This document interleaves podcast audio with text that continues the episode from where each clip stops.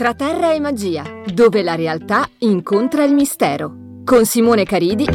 Bentornati qui, eh, bentornati su Radio 88 con eh, me Simone Caridi per questa eh, nuova puntata di Tra terra e magia. Eh, dove andremo oggi? Oggi eh, ci fermiamo un pochettino ne- nella Valle Argentina nella Valle Osentina perché parleremo di, di, luci, di fantasmi, avvicinandoci ormai è imminente eh, tutti i santi, comunque Halloween, che, di cui la prossima puntata mh, mm, ne parleremo attentamente.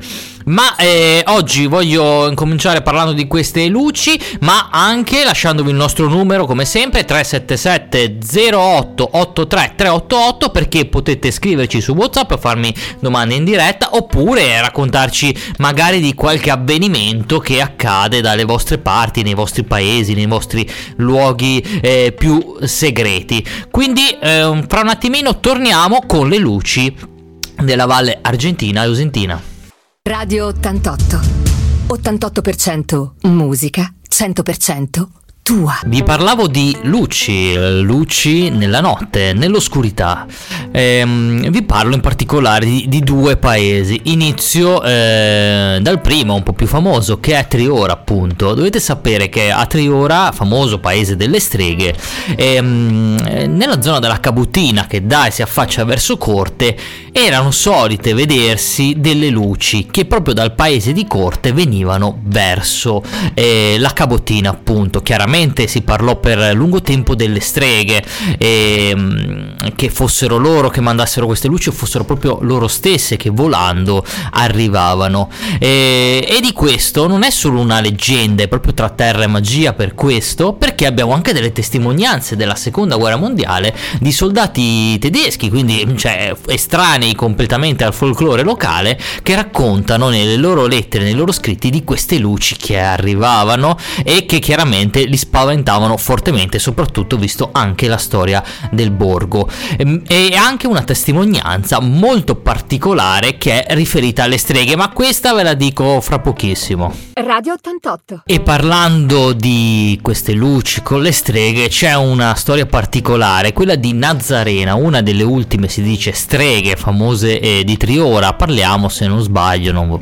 fino 800, primi del 900.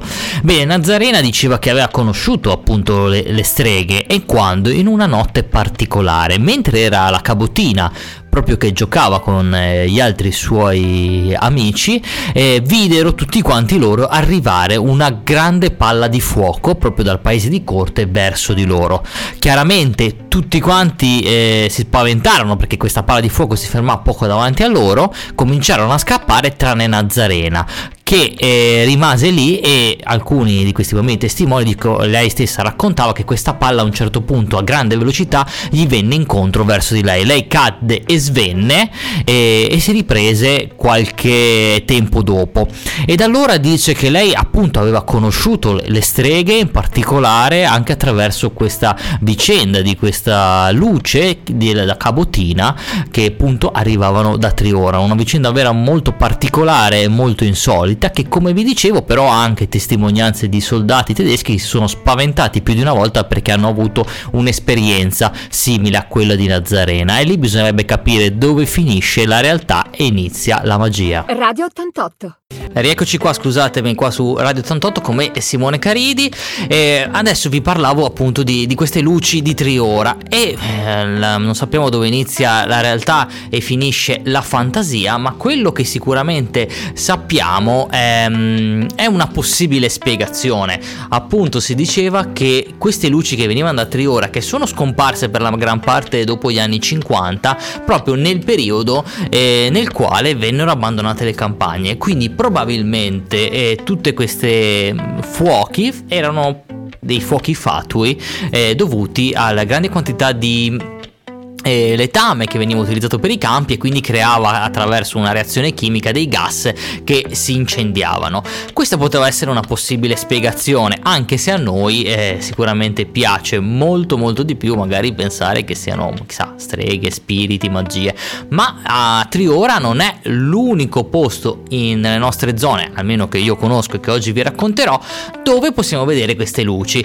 E c'è un altro posto di cui ho già parlato nel mio programma precedente che è dove vengo, da Ciabaudo, e vi parlerò quindi delle luci di Ciabaudo della Valle Osentina. Radio 88. E le luci di Ciabaudo erano sicuramente eh, qualcosa che mi raccontavano anche i, i, miei nonni, i miei nonni stessi, appunto di queste luci che si trovavano, erano solite essere trovate nei, nei boschi, nei boschi intorno al paese.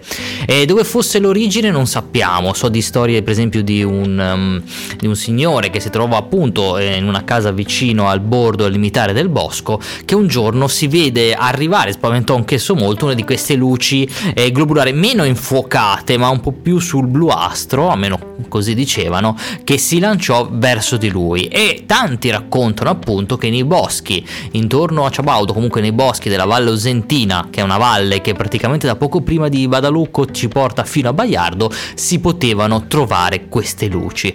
E, e addirittura dicevano che potevano essere degli spiriti, dovete pensare che subito sotto Ciabaudo c'è una valle che si chiama il Vallon dei Morti, proprio perché ci fu una grande battaglia tra il, l'esercito Sabaudo e l'esercito di Napoleone alla fine del 1700 e si dice che fu versato davvero tantissimo sangue appunto da dare questo nome particolare alla valle. E forse queste luci non erano che gli spiriti erranti di queste anime che avevano combattuto ed erano morti un po' così in maniera molto molto eh, violenta. Radio 88. E parlando comunque dei nostri boschi e delle luci che ci sono all'interno, chiaramente eh, tanti sono state sempre le favole mh, mm, o comunque i personaggi particolari. Ne avevo già parlato, ma voglio richiamarlo perché è un personaggio sempre particolare che è Antonio Rubino che parlava appunto dei Curtis, di questi piccoli elfetti che vivevano nei boschi intorno a Baiardo e quindi siamo vicini alla Valle Ausentina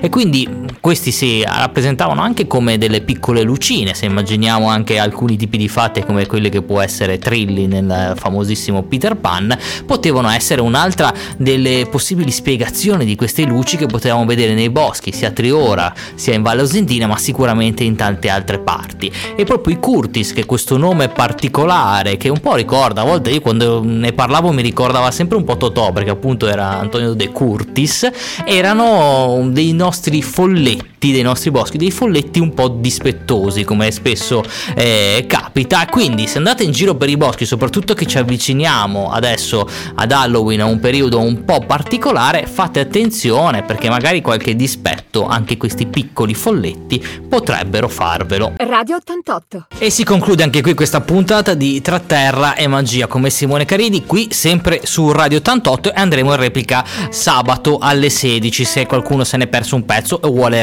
riascoltarlo. Però prima di chiudere, perché molto spesso capita che oggi vi ho raccontato delle storie di luci, di, di magia, magari qualcuno pensa che chissà tutta, sono tutte finzione, voglio rileggervi una cosa che lessi quest'estate di Tolkien, proprio riguardo un po' la magia e la natura, la mitologia.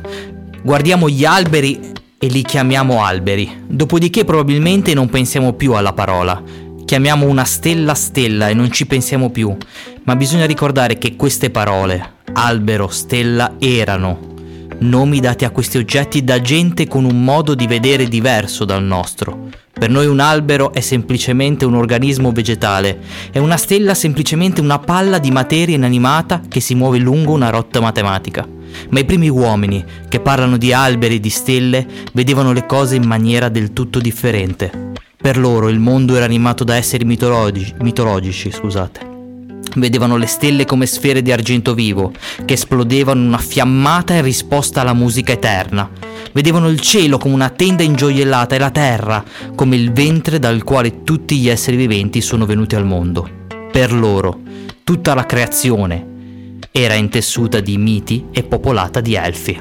Una buona settimana a tutti e alla prossima settimana qui tra terra e magia. Radio 88